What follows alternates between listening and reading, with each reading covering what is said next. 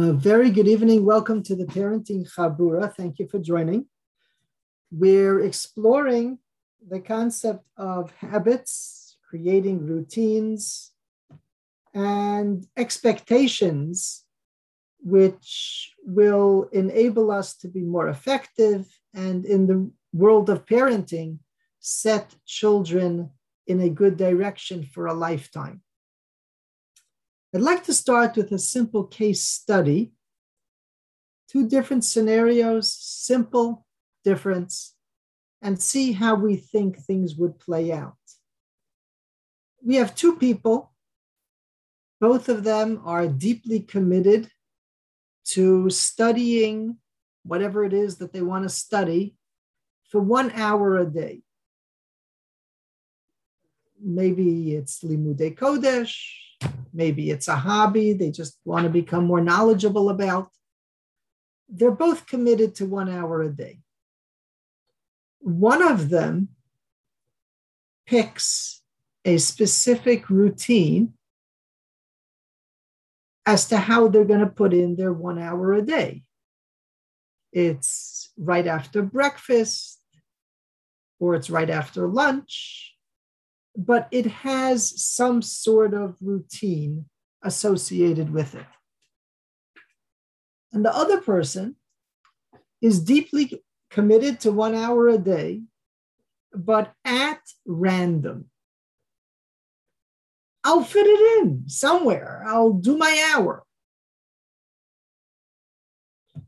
What's your estimation? What's your prognosis moving forward a month from now, a year from now, five years from now, 10 years from now, which person is going to be more successful, however we define successful, but at a bare minimum, keeping to their commitment of one hour a day of study of this subject matter that they chose? The person who did it with a routine, or the person who's doing it whenever I fit it in?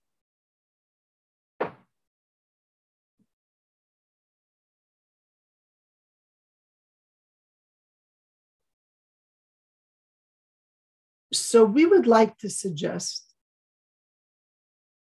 that the person who has a routine is going to be more successful, is going to keep to their commitment of one hour a day better, easier, and more reliably than the person who's fitting it in somewhere in the course of the day.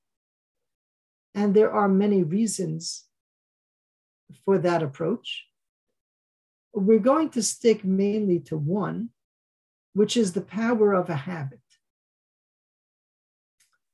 The power of routine establishes that I don't have to fight myself, so to speak, every time I want to do this.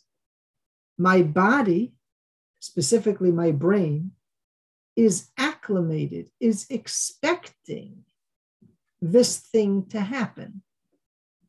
And therefore, it's not a new decision process. Should I do it now? Should I do it later? This is when it's done. And if your brain is expecting it, you will do it without a fight.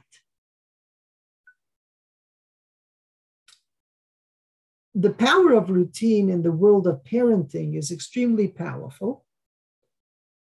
We are often told that children thrive on routine, on thrive on, on whatever they expect to happen to actually come through.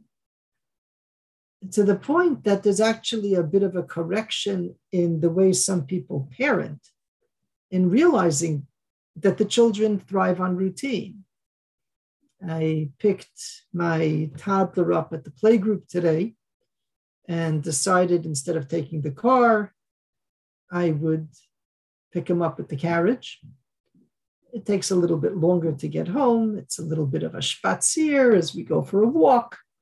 And whenever I do that, I bring a snack.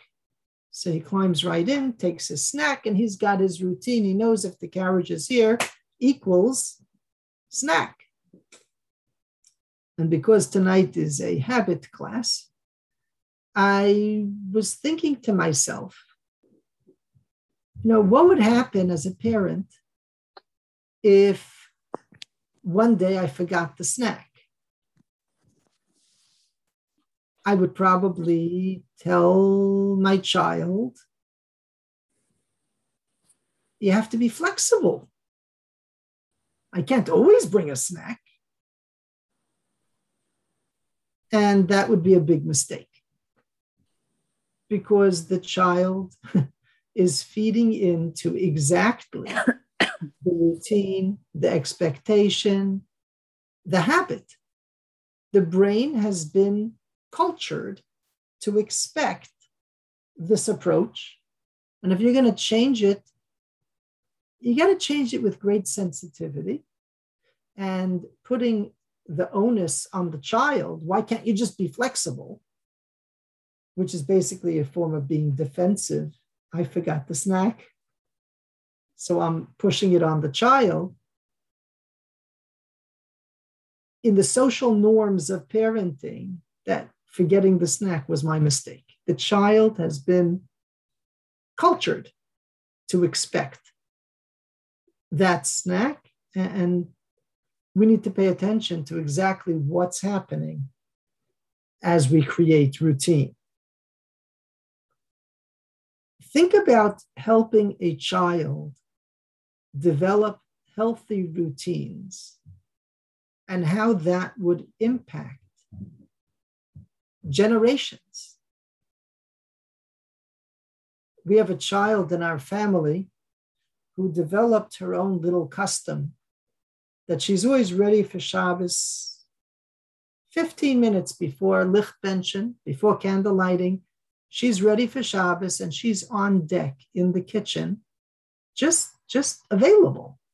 Just if something comes up, she's here, she's ready. I won't say every Shabbos, but often something comes up and she's ready there. Imagine such a habit. The impact that that could have for years, for generations, just a way of life that this person has developed. I'm the one who's on deck right before Shabbos.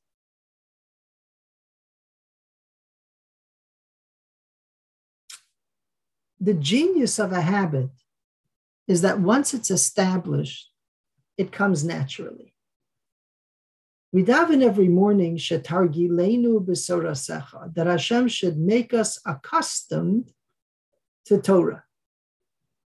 So one of our participants last week actually asked about that. Like, it doesn't sound like such a great prayer. We don't want to be accustomed and habitual about observance that sounds like observance without mind or heart.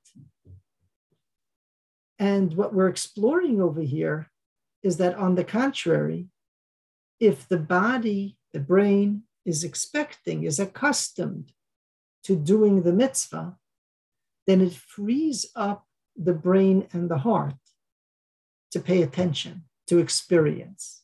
We gave the example, if you'll recall, of davening a person is busy pronouncing the letters, Vilirushalayim ircha, so then your brain can't really be engaged and your heart can't really be involved in picturing Yerushalayim and hoping for it being rebuilt and why that's meaningful to us, because I'm busy pronouncing the words correctly.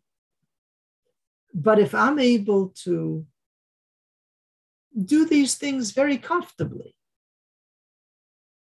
then my head and my heart is freed up. Of course, there's a risk to that. My head and heart can start wandering, and I'm still doing the mitzvah, and I don't even realize it. They joke about the person who was standing and someone punched him. And he looks around, no one's there. And punches him again. He looks around, no one's there and he realizes suddenly that he's in the middle of Shemona Esrei and he's the one who punched himself. Slach lanu avinu. So, like, thanks, but no thanks. There's reason to argue that the difference between a successful person, a tzaddik, and a person who's constantly challenged and finding it really hard to do the right thing, the difference is whether they harness the power of habit. Chazal tell us that one of the questions that were asked after 120 is kavata itim la Torah. Did you establish a routine for Torah study? And it's not just talking about Torah study, it's all good deeds. Do you have a routine or every single time you wanted to put in your proverbial hour, it, it was a it was a fight, it was a it was a challenge. What happens is if you're constantly challenged to put in that hour, so we have a term ego depletion. Yourself, your identity, your goals, your desires for your direction in life becomes depleted. It's hard to keep up the momentum if you're constantly fighting for it. But if you harness the brain, if you harness a certain direction that automatically repeats itself day after day because you create it as a habit, then you're not constantly fighting. And the same good routines come naturally and leave yourself room for stronger, more ambitious types of activities. One more thought before we open to comments questions. Part of building good habits in a family is attitude and reaction. When we have a challenge, we can lean in to the challenge or lean out away from the challenge. sometimes it has to do with our word usage. Someone pointed out to me a person can come home and say, I have to make supper. I have to pay the bills. Or for the very same effort, we can use different wording. I now have the opportunity to, to make supper. I now have the opportunity to pay the bills. And when a person chooses the specific wording, they're creating an environment that the children pick up on, and they in turn, literally for generations, will develop a certain way of dealing with challenge, the way the brain works. The brain has become habituated to work in a certain way.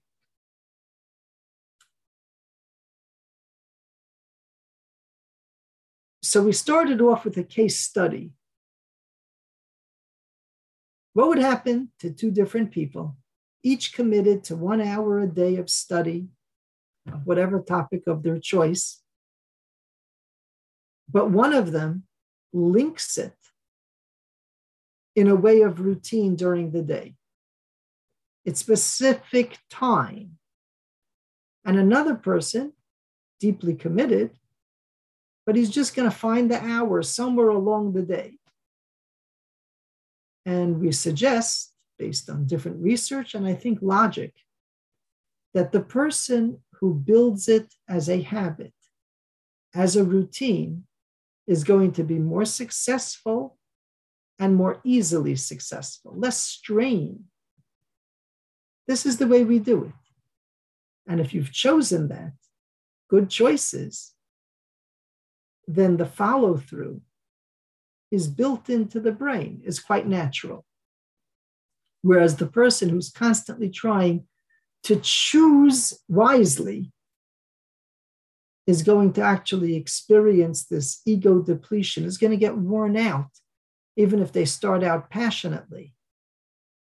And therefore, harnessing the power of habits is a very powerful method for success in our own lives and in guiding children to a beautiful, successful future. I invite everyone to uh, unmute as you see fit. And